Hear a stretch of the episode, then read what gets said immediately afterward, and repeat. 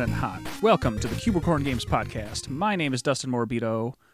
We are just fucking rolling here. Little impromptu recording. Who's we? Uh, who, who's with me? You, other person in the room. I don't know. You introduce everyone all the time. You're right. Uh, Lorraine Morbido is here. Wow. surprise, surprise. I don't know why. I just felt like, uh, you know, just going for it. I said we decided just at the last minute that we were going to come and record this tonight. So I suppose. we've kept up our schedule pretty well. Wow, wow, wow. uh, over the last few months, which is good. And we're gonna talk about a little Street Fighter stuff, I think, because that beta will the it ends tonight as we're recording mm-hmm. this. It's over in a few hours. dun, dun, dun. We've been collectively playing the Street Fighter Six beta a little bit across like me and a handful of our other friends. I mean, I guess just Brian, but like I have other observed. people. Yeah, you observed, other people observed. So we'll talk about that in a second. To start off with, I'll talk about a different thing, and then Lorraine, I'll let you throw out anything else you're interested in, and then we'll get into like some Great. talk about Street Fighter stuff. But as a an ongoing reminder, we and the rest of the Michigan indie game community are still building up to Youmacon in a couple weeks, Hell yeah. which will be in Detroit downtown, formerly Cobo, currently the Huntington something something, I believe. From November 3rd through the 6th. Uh, Wow. That first day is a Thursday, which I believe, I said before, to my knowledge, is kind of like a lighter, like registration day kind Mhm. of thing. Like, I don't think it's a full on show day. But then Friday, Saturday, Sunday, it's, you know, Whoop, whoop. show floor and video games and presumably a decent amount of fighting games because, like, in Mhm. 2019, I remember that being like, you know, that Mm, was all the yeah. esports. Like, they had big ass stage and shit. And, like, I'm guessing that's happening, but I don't know for sure.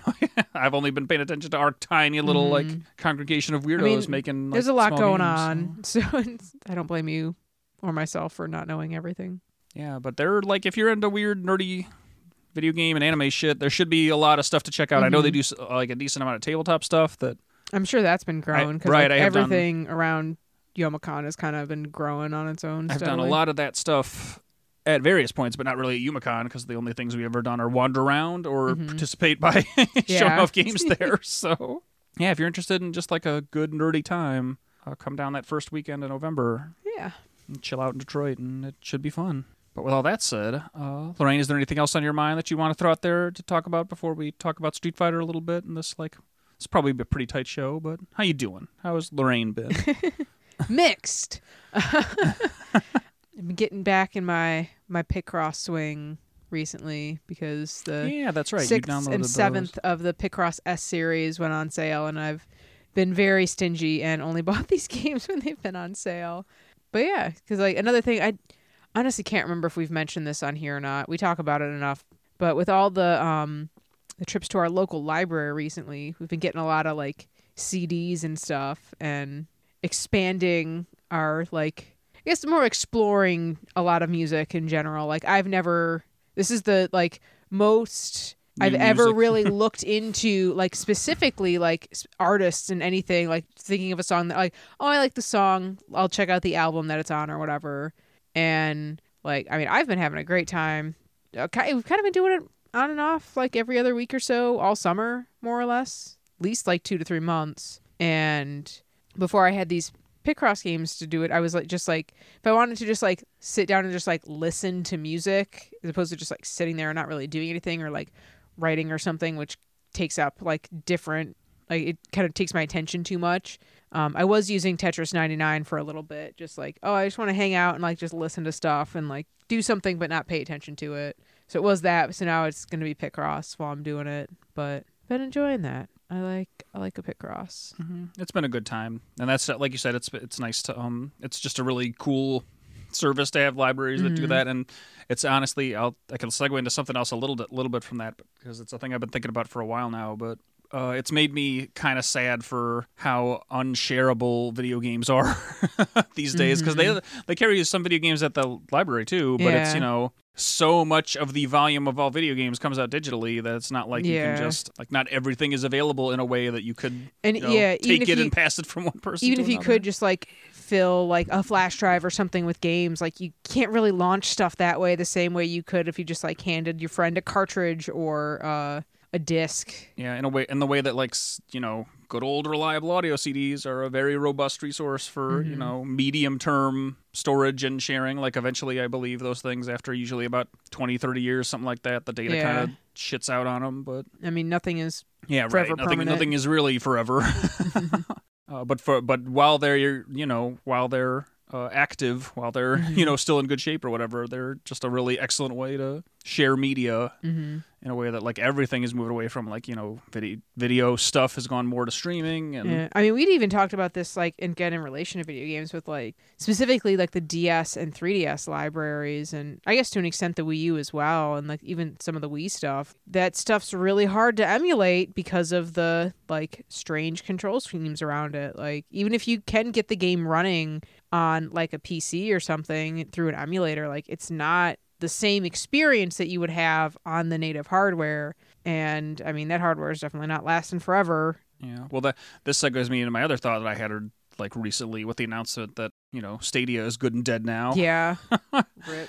Uh, I thought about that from both directions because there's obviously the obvious one that everyone understands is that like, well, you know, when they turn that service from on to off, everything you were able to play on there is gone. Yeah. And if you had because spent, it was a streaming yeah, platform. if you had spent money on there, it is gone. And I- like I- Google, I think the insane. yeah, Google did make technically make good on this, but they're under no legal obligation to. Yeah. Like they they decided to refund people, and that's purely a function of like They if they had- ever try to do yeah. any other service that is even remotely like it, I don't think they could burn people for all that money, and then like Uh-huh. you know someday they'll launch another product that's either just like Stadia or something else that's like Mhm. adjacent, and I mean, they have infinite money at present at their disposal. yeah, so, I don't think the, the I small pocket of people who bought Stadia shit. That, right, that's a great point too. That like so few people even interacted with it that like it wouldn't be worth the negative PR to yeah, just really to put the scorn all to those 'em, people yeah. as opposed to just just making good on it and paying you know giving them refunds or whatever. But yeah, that's the first part is that like again Google didn't have to do that, and any Mhm. other service at any other point if they take on a similar business model of probably like they're charging you per product for you know a thing that is literally only available as long Mhm. as the servers are active, and that's even like you know still mostly true of a lot of digital purchases on Xbox and PlayStation or whatever, Yeah. but but not quite as exactly as Yeah, like, it's know, a different sort of beast because it was a streaming platform, yeah, Sta- not like Stadia is just like one step beyond that, even in Mhm. terms of like, oh no, this is definitely like you have no local recourse in any way to ever play this ever again. So that part of that sucks. But the other part of that that I've been thinking a lot about is the economy is going to contract and that we're going to be in a recession and then things are going to be Mhm. weird and businesses aren't going to invest as much in stuff and things like that. I feel like for the people rooting for that, like for the people in games who are like, man, I just wish that games would just go streaming so that I could just stream all my games and not have to worry about any of this hardware or whatever. That future for me, I would think is probably kind of like a pretty big definitive end to the era of open creation and indie games that we're in right now. Like if that future Yeah. comes to pass, if the all streaming future comes for us 20 years from now and like pretty much the only way to play a video game is to stream it directly from a server, hmm like at that point are any of these companies gonna want to just let you throw up your own little Yeah. stupid thing on there for like to actively have to be served to people like Mhm. uh, off the network or whatever? Like I really have my doubts. Whereas like you know the situation where I have like Steam isn't perfect, but it's pr- it's pretty good. I mean. I'm assuming like if if that does become more of the future, I bet itch might be And like yeah, a last right. bastion of that- like if it still is able to exist in the form it Yeah, is in today. Right, that's another. I actually don't know. I think they're like owned. Like I don't think they're in some giant corporate hierarchy, but I don't know that for sure. yeah, so I I don't know very much aside Uh, from the people we met forever ago at this point who were actually working at itch. I don't know too much Yeah, about but the that- structure. That said, you know that can change at any Oh, point. yeah, Someone absolutely. decides to write a check. You know, it, Yeah. could go be go, go from a platform that is a really cool place To just like a literal hellhole. it, could, it could go from a platform that is a cool place to hold all kinds of weird stuff to Mm-hmm. right, like exactly like a thing that is very focused on turning a profit at all costs. yeah. Uh, based on like somebody you know signing a check and being like, "This is mine now. Mm-hmm. I have offered you this much money and you have accepted it, and now we are gonna paper all this over with anything that's profitable at the expense of Mm-hmm. everything that's interesting." so that stuff is the stuff that I worry about. Like I said, Yeah. I I think the only future that's worse than the one where like all games exist and discoverability is impossible is where no games exist. so yeah, I definitely would take the you know the difficult, weird, nebulous like kind of place that game creation is now, as opposed to a future where that is more boxed in for sure. Mhm. There are things about the the state of things now that are shitty, but at least people get to you know make stuff and try to but try to get it out Mhm. there compared to uh, what could be many of our alternatives. Yeah. All that said, uh, fuck Stadia it was a stupid idea, and I'm glad it's dead. Like I said, and the only thing that I think I've tweeted other than like podcast updates and stuff in the last four months, just like we're looking at you now, Facebook, with all your stupid VR products that no one wants or needs. Yeah. I just saw an article this week that was it was like an internal email that some manager had sent Hmm. around that'd be like two employees of Facebook that like guys you need to play our game our products more to and to Hmm. love them like you need to you need to play uh VR whatever their whatever their main VR Who product cares? is we know it's buggy but you need to play it so you can fall in love with it so you can want to create it I was like this seems healthy and normal and like like that if only you just shackle people to this stupid product that no one's interested in, then maybe mm-hmm. eventually they'll warm up to it. Great idea. Good job, everyone. So that seems pretty stupid. Ugh. But yeah, I'm just waiting for the other shoe to drop on that. Like I fully would expect Really love it. there's a couple people in like local game dev scene that are like so- sort of positive on VR still. I, I at this point I, I, think mean, it's the- like, I think it's a interesting place for exploration, but I don't think it's the future. Well, I just don't think unless the technology becomes like sci-fi seamless, Mhm. where it's like you put the goggles on and it's like you literally feel like you're It- it- transparently in another world. It, it becomes like Sword Art Online, which takes place in 2022. Sure. like if it if it ever gets to that that level, I think we'll have other problems like all the classic like oh people are just addicted to it and they can't tell the difference between reality and We're gonna know, live in Ready. Player One, Yeah. like skyrise box towers that fall over. Mhm. But if it stays in the state it's in, Man, right, I'm just name dropping all the bad fiction right now. I am. I apologize. Big apologies for me. if it stays in the state it's in right now, where it's just like even if the graphics look pretty good or whatever, ultimately It's still you, so you're inside a closed system looking at screens and like Yeah. you can you can intelligently tell like there's no like if someone put this on your face while you were asleep and you woke up you wouldn't be like oh i'm in another world you would be like oh i'm looking at a screen that's attached to my face Mm-hmm. if it stays that way i just don't think people will ever be able to do it for more than like an hour or two at a time Mm-hmm. like without coming back t- up from the fucking depths or whatever and if that's the case i don't think those kind of products can ever be successful by the metrics that like a company like facebook would want Mhm. where like I mean, kind of by successful by their own merits. Like, yeah, because like Facebook wants it to be like an eight-hour plus a day thing. They want you to work in yeah, there. they want and you play to in live there. in there. Yeah, they want you to play. They want you to have that thing strapped to your head as long as humanly possible, Mhm. like with no limits as far as they're concerned, because they don't give a shit. No, like they just want eyeballs on the ads and the fucking whatever else is in there. horrible me's. And I just truly don't believe that like human physiology will will lead people to ever tolerate doing that at that funny, scale. As funny as the joke is, we actually really do need to touch grass. Like, I, I just don't see it. I don't see it personally. Mm-hmm. And the other thing that's even funnier about that is like when you hear them, like if you look at some interviews with Mark Zuckerberg and stuff, where he's Mm-hmm. talking about other ways to take it, he's like, "Well, our other plan is to do like AR goggles, where you you put them on and it's like an overlay on like." But at that point, it's not even. It's just like Google Glass that's like thirty percent better. Yeah. like there's nothing special about it at that point. It's just like a stupid heads up display. Mm-hmm. So like that's an even in my mind that's an even dumber idea than trying to go full VR what's virtual like? worlds. Was it like? Was it Microsoft Glass? Is that was that a thing? Was that what it was called? They've had they had an they AR thing. They did ship it. Okay. Yeah, that Hololens thing came out. HoloLens. That's I don't know what it how many, was. if anyone ever used it for anything, or if they still make them, but they it Okay. absolutely got released. Yeah, that was a thing. I remember that at like some E3 a thousand years ago when E3 sort of still mattered. But yeah, that that sounds, seems even stupider to me because it doesn't even have Yeah. the weird like you, like theoretical utopian like oh it'll be this Mm-hmm. Cool world where we all live and can do whatever we want. Like I said, it's literally just like oh I can see how much that Slurpee is through the 7-Eleven window by staring at it. I'm getting an ad for like oh dope. uh, fucking Taco Bell on yeah, my drive. that sounds like the actual dumbest thing I've ever fucking heard in my life.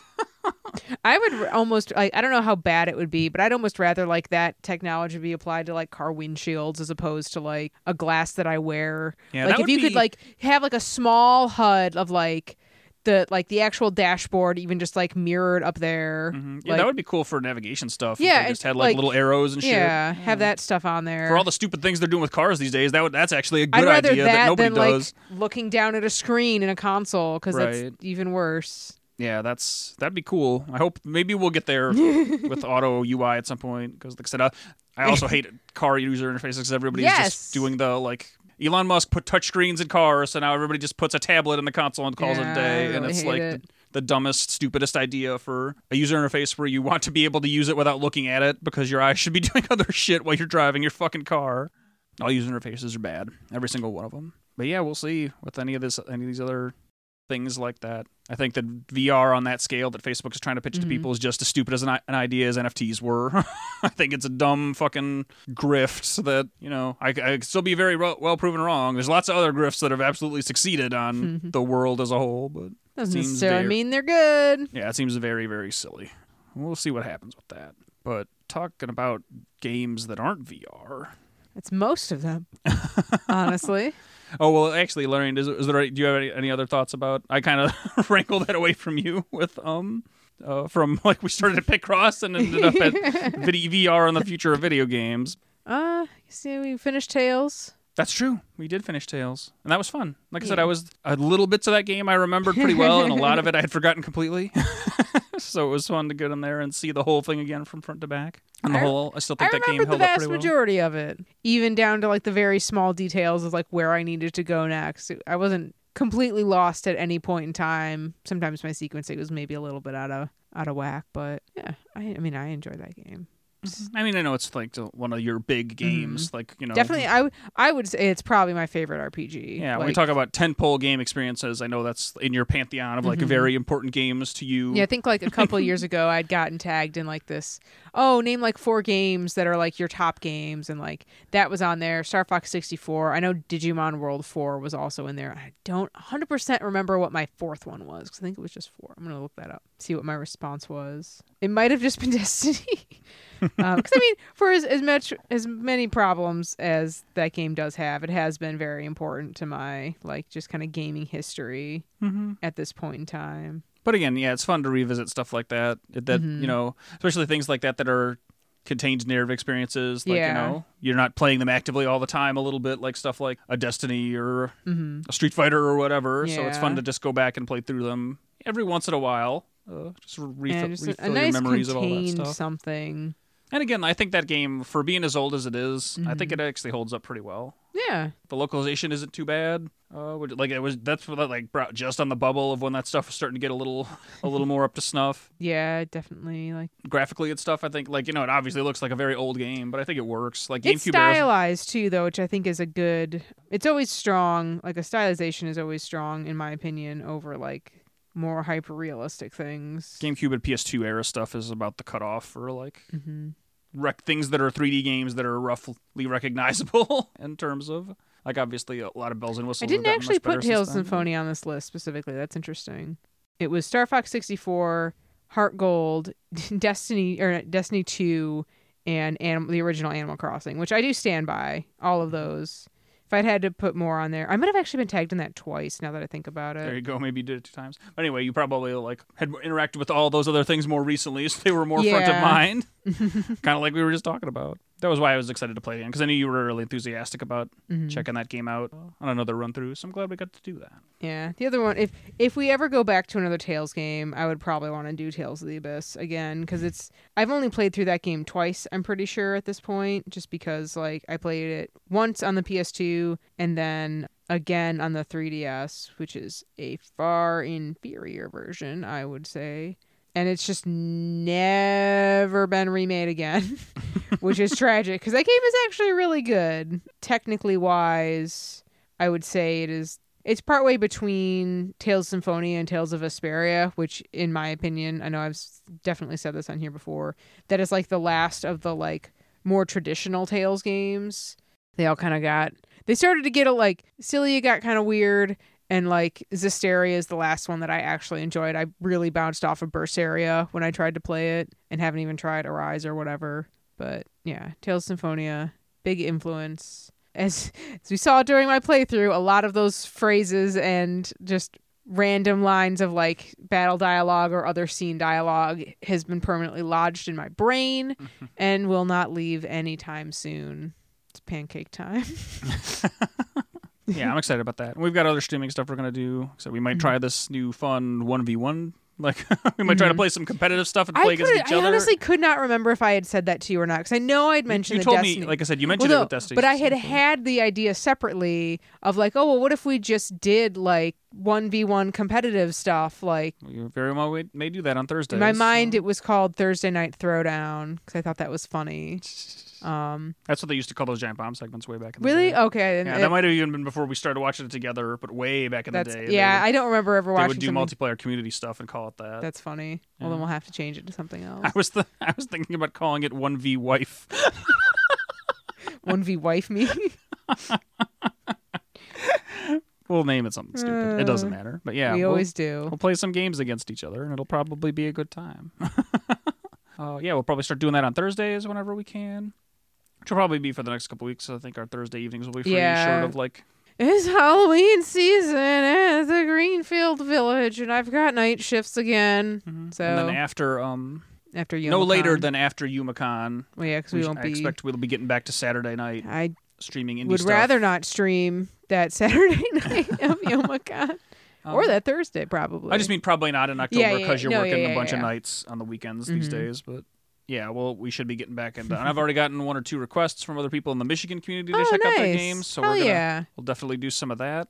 Like Looking I was talking to one to of them yesterday on uh the locally sourced meetup, It was actually two days ago, but yeah. whatever. Yeah, some uh, this week. Recently. I definitely want to nail down. I want to talk to as many other people who are showing stuff as possible. And if we haven't already checked out their game, I want to be like, hey, if you want to give us a build at some point, love to fiddle around with this a little bit. and Yeah. Talk about it on the podcast and stuff. Hopefully, get some more dev interviews at some point. Mhm. Should be a good time. Looking forward to it. Yeah, for sure. But speaking of games that are have been influential to at least one of our backgrounds, I've been playing a decent amount of that Street Fighter Six beta. Yeah. Uh, luckily, got into it again. Brian and Mhm. I, and apparently, he told me while he was over. Apparently, Fro got into Oh, nice. uh, yeah, I don't know if because I don't know if him and his other brother also both Mm. submitted, but like so I think we had between a 60, 66 and fifty percent success rate of getting into the beta from however many entries got in from people I knew directly. But yeah, I got into that. I've been playing a little bit all weekend. Like I played with Brian on Friday for Mhm. a bit, and then I played myself on Saturday a good couple hours, and then this evening, this sun, uh, this Sunday as we're recording this. We played a little bit together. Like I Mhm. played some matches, and Brian played a p- pretty good chunk of matches, and we just kind of hung out with other people in the room watching Mhm.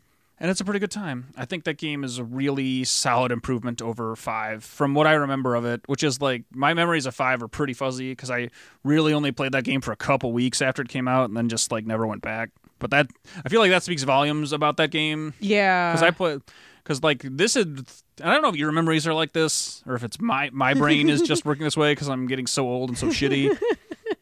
Damn. But I barely like the way I remember stuff is just as like a soup of like I feel like I remember 20% at most of every single thing I've done that's like more than 2 years ago. And then like if I'm presented with something that like triggers deeper memories I'll remember a little more of it. Like I've bubbled up a lot of Street Fighter 4 memories from playing this for a bit. But other than that like like if it, if anything if something happened more than 24 months ago like I might as well never have done it almost so I don't know like I said, maybe Sweats in our wedding anniversary Uh, coming up. um, I don't know if you should be concerned about that. I'm just laying it out there, but uh, I mean, not to be like alarmist or anything, but a side effect of depression is memory loss. So Mm, that's that's, something. Uh-huh. Um, I personally like my memory is just bizarre in a lot of ways. Like I don't, if I could visualize my memory, I think I'd be terrified of what it would actually look like because there's like so many weird intertwined specific things trigger very specific other things. Like I associate a lot of different things with other things. Like the linked list nodes of my memory are probably a nightmare and I wouldn't want to look at them. But for me personally, I have a lot of fond recollection of Street Fighter 4 because it came out around the time that we started dating. So like I watched you play a lot of that and that was really my first introduction to kind of any fighting game because we didn't really play very many. Mhm. and th- I think this is a good example, like I said, of like I said, the, just the way my brain is so weird, and the things that I have So because I do remember like playing all this. I kind of had those same memories come back up, but Uh-huh. but absent that, like ha- if I hadn't played this, like gotten played this at all, and like put a decent number of hours into playing some Street Fighter this Mhm. weekend, like the only parts of that era that you're talking about that I vividly remember are like our relationship starting. Aw. Like I don't remember the I don't remember any of those great details of like what we did together and stuff like that. I just remember like some very specific moments of like, you know, our first X, our first Y, like you know, first date, first kiss, shit like that. Like that that stuff I remember But like I said, like idly, just like what we might have done, hanging out in my room for a few hours, like fucking around with video games or whatever. Like it was gone until uh, when playing this, playing Street Fighter Six a bunch. I did remember all that stuff. I was like, yeah, that that Street Fighter Four was probably my most played game from like 2008 to like 2011, 2012, maybe. Because I just wasn't playing that many games that Mm-hmm. at that time period. But It's like for me, it's like that and like Halo Four because that came out while we were yeah, around the beginning of our Bioshock relationship was in there well. at some point. That was actually pretty early too. Bioshock Infinite, I think. Mm, I don't remember. not at, it was it was past that for sure Okay. because I remember um I think you had moved your room downstairs at that point Mm-hmm. and I remember you played through it. I played some of it, and then you finished my playthrough because you wanted to do it again.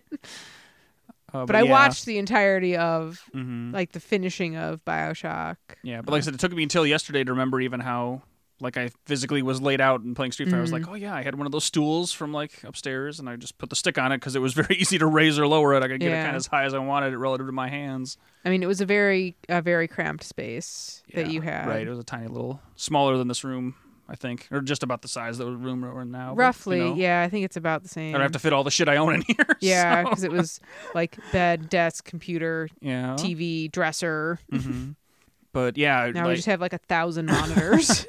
all that stuff started flood back, flood back to me in that context of like, Mhm. oh yeah, I remember doing this before this because I also remember playing like at some of those other like Gen Cons of that era, Mm. going to that and playing that game a little bit. Like, in fact, the reason I modded that old stick originally to put a different PCB in it because PS3 was the tournament standard ah, for Street Fighter 4 back in the day. So I was always playing on Xbox. So if I Mhm. wanted to play on if I wanted to play in an event somewhere else, I had to Mhm. have a PlayStation compatible stick. So I threw that thing in there and it was good to go. but yeah, it's been a lot of fun. Both remembering all that stuff and just fucking around with that game. So we'll start off with some of the details of it. First, I'll, I'll mention a thing mechanically that I think is really cool, and then I'll ask you other just like vibe check stuff about it. But I think the drive system is really neat, and that was kind of like I I I suspected that I might like it. I think when we talked about this in like June-ish when that game like got announced proper, like when they talked about details of it. hmm But it's really cool in practice. So they've replaced a lot of systems in the game. Well, they've straight up replaced stunning because Kyle asked about that when we were playing. He's like, "Do you still get stunned in this game if you like take a bunch of hits?" That's not a thing anymore. And they've taken a bunch of other things that have either been like in past Street Fighter games or like aspects of every Street Fighter game, like EX moves, mm-hmm. where you can do like a certain special attack. Kind of with, like, the the flavor of the game, basically like the oh, this is the thing that we're doing here, and yeah, they're taking a bunch of uh, the mega evolution mechanics and abilities from previous Street Fighter game, games and rolled them into one resource, which is the drive gauge, which is basically a little meter that's under the health meter that has six notches in it. Mm-hmm. And each round it starts full, and then the way you can spend that meter is to you can spend it to do EX attacks, which they're called technically called overdrive moves in this game, of. but they're they work exactly like EX attacks in other games. Oh, that's what you, OD stands for. I wasn't I wasn't entirely sure what that meant on the like the victory. Oh, I'm like yeah, when thing, it and I'm shows like- what killed them. I was like, I was trying to parse that out. I was like, what does that Mm-hmm. mean? Because like I get like EX, I get like the just the V for victory, or there's like the super one or whatever, and, like, like perfect. Right. And I'm just like, the fuck does OD mean? Uh, but yeah, it's basically like you can either do a special move normally, Mm-hmm. or you can do a special move and push two buttons instead. And when you do that, it it'll consume two uh, bars from that gauge, and it just does a better version of it that you know does more damage or has more frame advantage or both. That's one way you can use it, and that used to be tied to your super meter, yeah. which was a meter that you built up slowly over the course of a match by dealing or taking damage. So the fact that that that even just that, because EX moves are a big deal for like more elaborate combos and like maximizing your damage. So even Uh-huh. just taking that as for, out of something that like would be like a mid to late game action you could take and making it something that you can do at any point of the match Mhm. immediately is really interesting.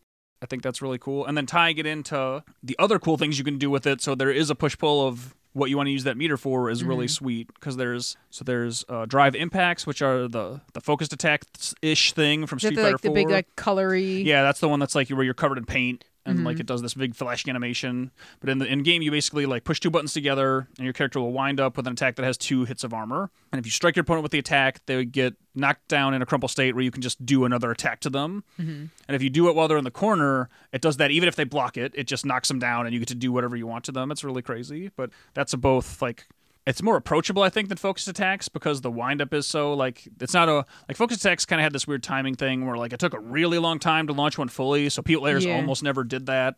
like more often than not, people would either use them, use focus attacks to cancel other actions and do more elaborate combos, or they would just use them to like take a hit Okay. uh, without taking chip damage, which that's also different in this game too. But I don't even know if we'll get that nitty gritty in this conversation.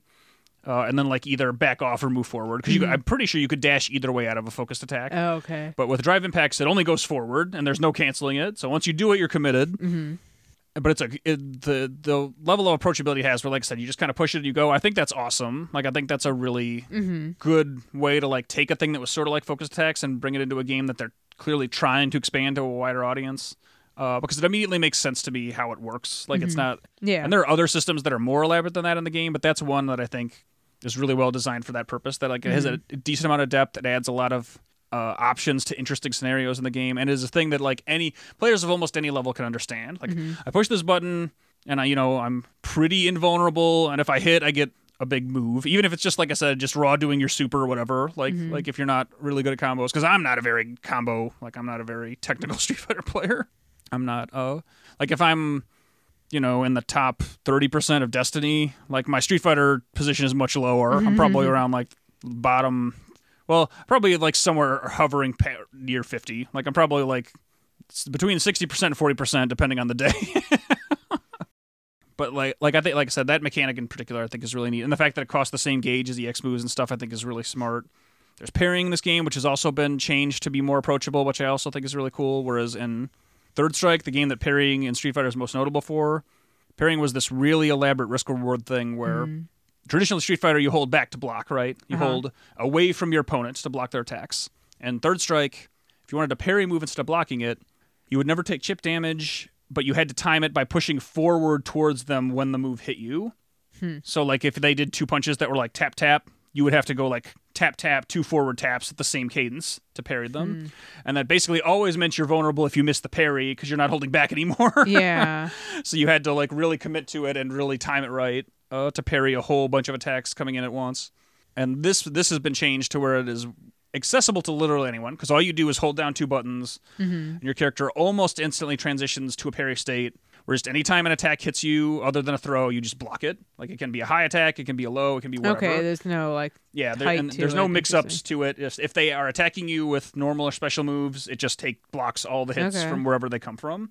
Uh, and depending on how you time it, when you get out of it, you can usually respond by at least doing some kind of normal back to Mm-hmm. them or whatever. But if you do that and you don't take a hit, there's like a solid couple of frames of recovery after the fact. So if Yeah, they sure. just either do nothing to you or if they throw you, they get basically a free punish to do something meaningful in response. Yeah. Uh, so I think that that is really cool to both maintain like it has a risk reward.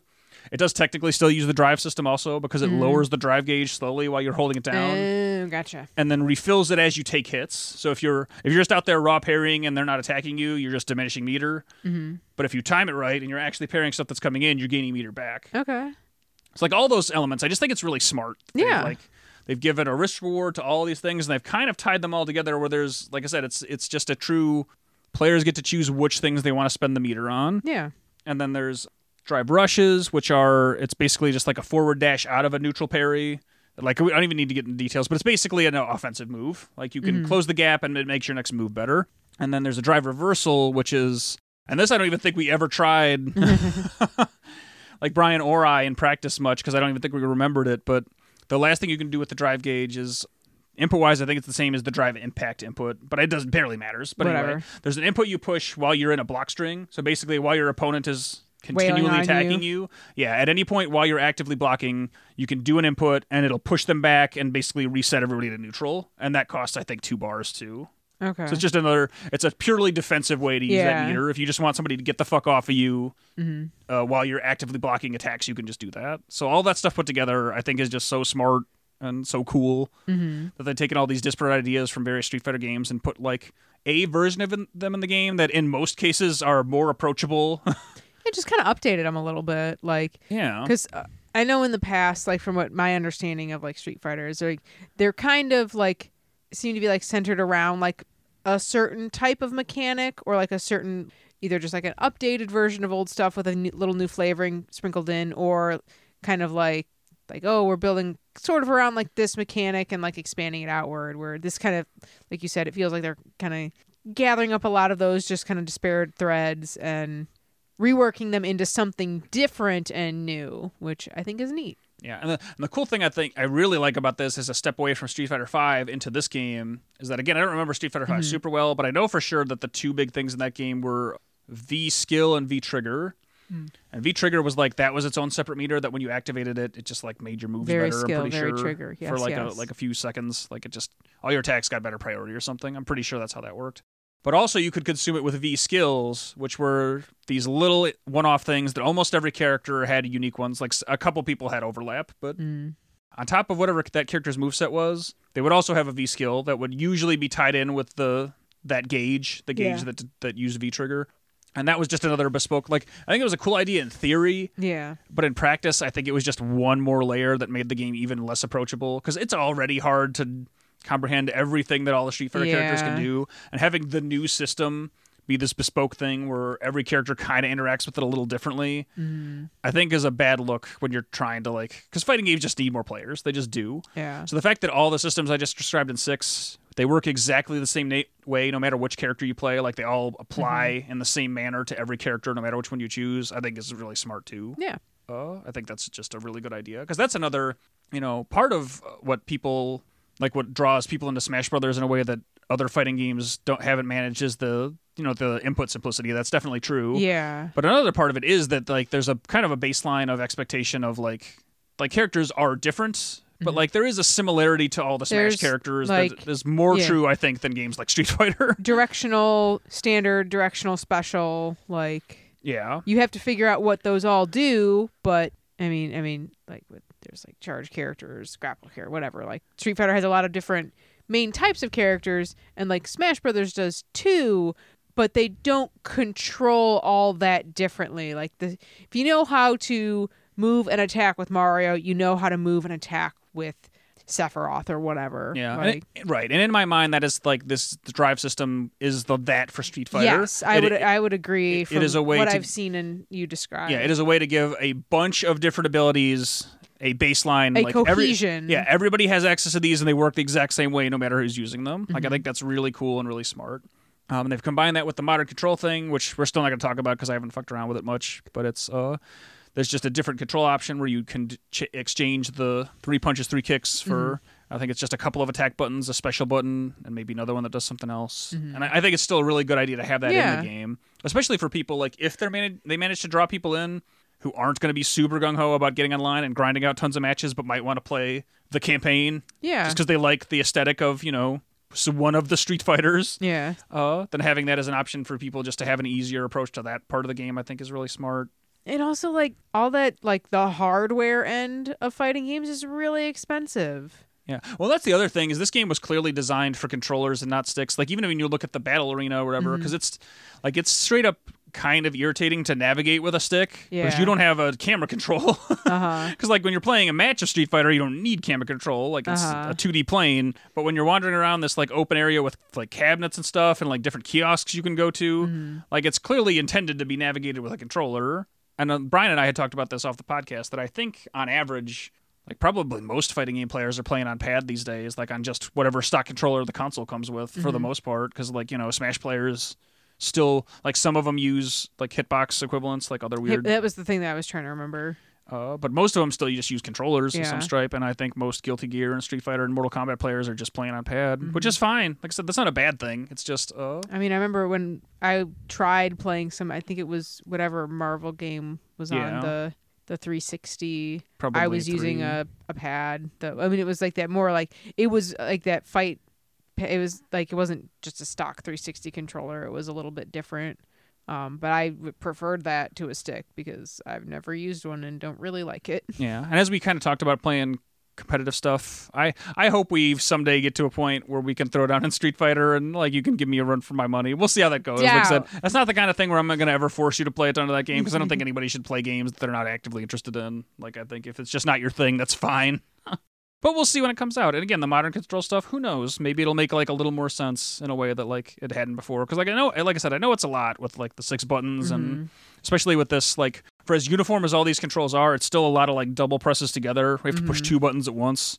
Or otherwise, you'd have to just map it to like you know you'd have to map a bunch of your buttons to push two things at once, which is a thing you can do. But then you're consuming a bunch of your buttons, so eventually you'll just run out of them. But that stuff is like, you know, you have to really thumb on the like I don't know how big your thumbs are relative to like the PS5 pad, for example. Would it be easy for you to just like push two buttons at once like that by just kind of Probably. okay?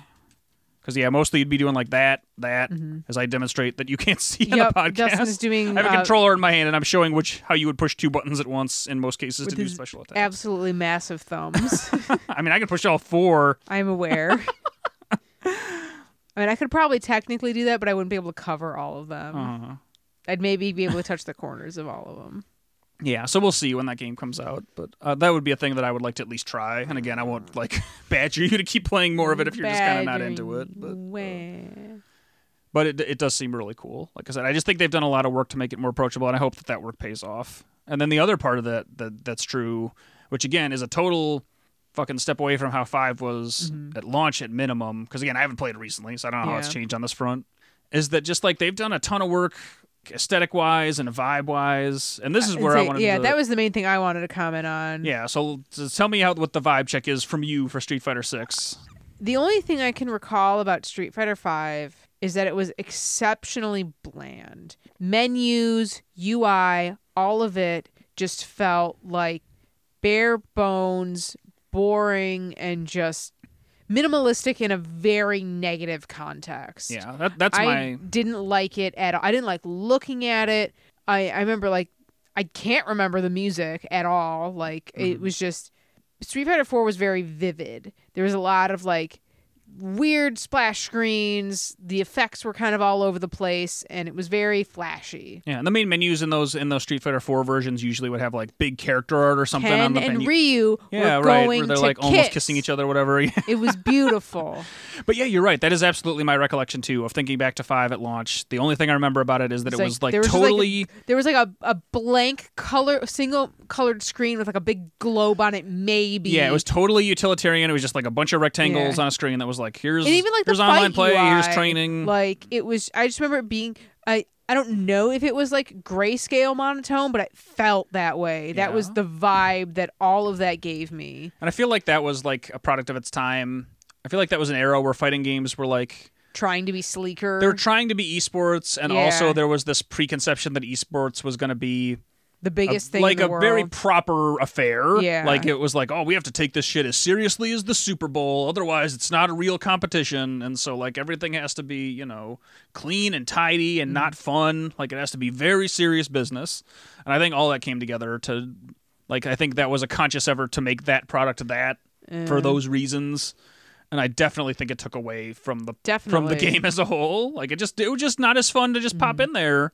Like it's it's a like a relatively little thing in the grand scheme of things when you're just like talking about grinding out games or whatever. But like it matters. if you don't like looking at something or like it's just boring, yeah. like it's gonna have an effect on you. Right, and the, and the not super hardcore people, like the people who like Street Fighter from a distance, like those folks are in there for the color, like for Yeah. they have one or more characters that they really just like dig their vibe, Mm-hmm. like their you know aesthetic or whatever, or they just like the flashiness of you know fake fighting, which is Uh-huh. like fun to watch. You know, it's just cool to watch fake characters do like crazy anime esque battles or whatever. Like it's just like I think it, they lost almost all those. yeah, people there was with that there kind of was no charm in Street Fighter Five. It was very just. It was an office space. yeah, and it was cubicle. It was uniform. It was just meh, unforgettable. It was it was it was forgettable. Yeah. it was unimaginative. it was just another like just throw it in the pile or yeah. whatever. And in Street Fighter Six, like I said, I I, I think it is com- it is a completely conscious choice to do exactly the opposite. I really like how colorful the HUD is. yeah, Like the different colors of the health bars. I know that hasn't really ever been a thing. I feel like they've always been really uniform. I like that both sides are color coded. Mm-hmm. Like so you could very easily like you look up at a glance, you see, oh, the blue side is really high and the pink side's kind of low. Like Right. you can you can easily at a right at a glance without having to like think I mean you could do that before, but having that color coded two different colors that pop really helps and like the um the kind of fluctuating colors of the drive gauge as it gets like higher or lower the different still like very minimalistic but in a good way this time. The the simplicity of just having numbers and then what like ca on the the bar at the bottom gives you all the information you need to see. And like those bars change color as they reach different levels. And it's very clean it's crisp and it tells you what you need to know at a very quick glance in a good way Yeah, Um, and the the other fun parts of that game, I think, are like totally intentional too. Like people, I think there was like the initial thought when people started circulating the true monstrosities you can build, and the in the character creator, mode. we're like, oh, did, is this an oversight from Capcom? I think that was totally intentional. I mean, like, just let it, like, it's not, it doesn't matter. Like, that's the thing. Like, the characters, like, they serve no functional yeah, like as soon purpose. as I Like, saw that they that you can make the characters make faces on the loading screen. Oh my god! by wiggling the stick so around, I was like, "Oh, these guys are leaning into how funny this game can be, and, they that's should be, smart." because, yeah, like, I mean, whether or not it was like horribly intentional, Street Fighter's always been really goofy. Like, it's just like there's like yeah. a goddamn it should be like fun. Blanka's in this game. Street Fighter should He's be a slobbering like savage guy who is electrical for no reason. I 100% agree. Street Fighter should feel comfortable being fun. Like it should not take itself super seriously in a way that Mm-hmm. Detracts just from you, how you colorful to, and weird think the about characters like, are. Puzzle Fighter or like Pocket Fighter that those like kind of models were from. They're like they're cute little chibi guys. Like let's Street Fighter be silly. yeah, I like, agree. Mortal Kombat takes itself very seriously, but in st- a still goofy way. Mhm. But they don't need they they don't need to be homogenous Yeah. in that kind of sense, which I feel like while the I don't remember which Mortal Kombat game that was, the one that uh, was it just called Mortal Kombat or did it have a number? The Which like think- recent one that really got back them back on track. It's technically Mortal Kombat 9, but its title was officially just Mortal Kombat. Okay, because I, I remember like that one was like clean in its presentation, but I still, from what I like, the story mode or whatever kind of like campaign they had, it was very goofy because it is like there's literal fucking demons and like gods and shit play like ripping each other's multiple spines Yeah, out of a single body. Right, for as like disgusting as it is, it's- it's, like disgusting in a silly way. It's a it's a very campy game, and they leaned into that. You could they were like doing it for like the edge at the beginning, like they were the mature fighting game, but they've leaned into and like kind of accepted what they are and what they can do with that in a really good way. And I think six for Street Fighter is it coming out of that like pretentious, like kind of like high school ish age of like I'm a professional, I'm smarter than you, blah blah blah blah blah, Mhm. as opposed to like remembering having fun. Yeah, and I kind of think the art direction in this game is sort of incredible. Like, because I can't exactly put like I if you gave me ten years, I feel like I couldn't have come up with the way that they've made the characters look in this game because they both simultaneously look like more realistic than they ever Uh-huh. have, but are still definitively recognizable as like the characters they are. They're like you, still you- stylized. Yeah, you can tell who but- Ryu and Ken are by looking at them, even though they look more like real and in many ways more different than they ever have. I think a lot of it just has to do with it's a proportion thing. Mm. It's hard to say. I'd really have to like Right, you'd have to like hold up a little like protractor or something. no, not, to, like- not even that. I'd really have to like. I'd want to look at the like either models or key art uh-huh. for four, five, And- right. and six. Because it, it's hard to tell with like the pixel stuff. Like it's Sure. kind of its own thing. I would not count that in this equation just because like and that's been you're working in other constraints. Yeah, that's been all over the place too. Because, like you Yeah. said, talking about the, making the characters like the funnest versions of themselves, artistically, visually, I think my favorite representations of those characters were always from the Alpha games because that's when they went full anime with it. Like Mm-hmm. they, they they strictly looked like anime art designs, you know, Mhm. squished down into however many pixels you could fit on a Super Nintendo or whatever. Yeah. Uh, but that was like my personal favorite Was that a, was the Alpha games on that, or was that like a PlayStation game? It was both. It's uh, Okay. the the Alpha games originally the- the, the first time. two I think came out on Super Nintendo era, and then the third one came out on PlayStation, and some of them were probably ported to Uh, okay. both. But yeah, Because one of them was 3D. No, none of the Alpha games were 3D. Then What was the 3D one? Street Fighter EX was like a, the original weird Uh, 3D thing. With. Skullomania. yeah, with Skullomania. I know he was just 3D. and those same sprites were used in Marvel vs. Capcom 2, the 2D ones. Okay. So that that, Yeah, that style I of was gonna say, 'cause I- character. I, know, like, I remember seeing, like, them in those games looked really nice. Yeah, Like, that's the, alpha style Okay, more I than like gotcha. the the Street Fighter 2, Street Fighter Mhm. 3 style where they were a little more grounded and just like a different way. But yeah, like you're right. It's just I, I don't know. It's really impressive. I think that all that stuff's really Yeah, they look really good. and then the the moves and stuff all look really good. Mm-hmm. They've adopted like they've taken a more Street Fighter 4 Mortal Kombat bent on the supers where the level 2 and 3 supers always do like a really elaborate cinematic which is cool. Yeah. Like I really like that. Like all that stuff. And even the like in like I said I think the new characters look pretty good too. Like we were all Everybody was really stoked about Kimberly. She's like, cute. like aesthetic wise. Yeah, she's She's goddamn she cute. looks great. I love her outfit. I love her vibe. I love how she, like her Uh, animations yeah, are really her, good. her walk cycles alone are just like that's Uh, that shows that Street Fighter is comfortable having fun, and that Mhm. makes me very happy. that like, uh, yeah, it's. 100%. I hate what's his face's arms. They're creepy. Luke's Luke's big. They're too big. Luke's smuggling hams and like the end of his shirt. I mean, yeah. His forearms are too round. It's really creepy. Yeah, like when you talk about proportions, he's the one character out of all of them that I've seen so far, other than like Blanka's face. Like I said, his I his face layout is I'd, weird. I'd have to look at him again. Lu- I Luke's really arms, I do think, are maybe the most unnaturally proportioned thing on any of the because like the core Ryu cast and Ken are like built, and so is Chun Li. But in like a, they've never been like super over the top. Even like um Sagat. Mm-hmm. Yeah, I guess, I guess Chun, like- Li's thighs are still pretty close, but I she mean, doesn't look inhuman. She, she just looks look, very exaggerated. Yeah, she's just she's she's Yeah. got that Pixar mom feel like, to her. yeah. I don't but think his his arms I don't think are yeah, I don't like, think they're forearms unpleasant. I don't think forearms could exist on a human that way without like some very they're extreme plastic too- surgery. They're too round is the thing. The muscles don't make sense. Just look at look at him next to Ryu and like it looks disgusting. it's gross and it makes me mad. Mhm. So we like all of the art stuff at Street Fighter 6 except Luke. That's fair. Except Luke.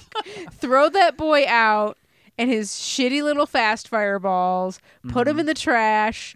Yeah. And then there's Mm-hmm. like give a la- Ken his a home. last nod to them making that game more fun is like I actually had a, the handful of matches I played where there's like the silly side modes where it's it's kind of like Mm. The Smash Brothers side is modes where it's like right where you go you're ultimately fighting another person and then there's like some meta goal like the one I played was like you basically share a health bar you kind of push a line across it back and forth as you deal damage Mm-hmm. and try to like take damage fully back. take over the bar. yeah you want to push the bar from the center all which the way makes to the those of the screen really bright colors look even better when you you can really see the like the advantage disadvantage Mm-hmm. yeah of and then that. and then while you're doing it periodically Sometimes a bull just a- charges a across the screen literal bull. yeah like an actual animal like the animal.